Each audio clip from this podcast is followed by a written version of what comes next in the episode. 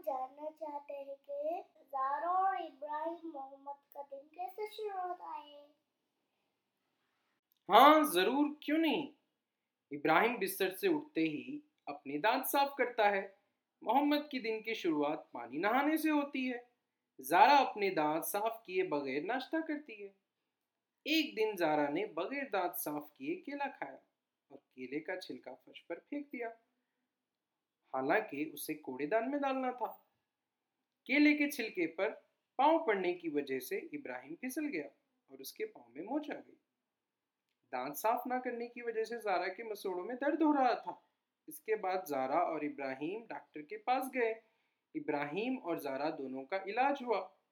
Doctor ने Zara को मशवरा दिया कि वो दिन में दो बार अपने दांत साफ़ करे। एक बार सुबह उठते ही और एक बार रात को सोने से पहले। और कचरे को ज़मीन पर फेंकने की बजाय कूड़ेदान में फेंके। तो हजीखा अल्लाह ताला कुरान में फरमाता है इन युहिब्बुल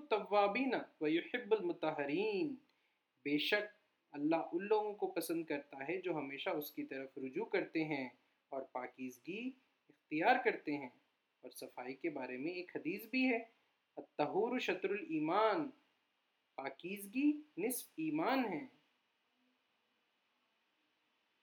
इंशाल्लाह मैं भी दिन में दो बार ब्रश करूँगी और हम्म। घर को साफ़ रखूँगी।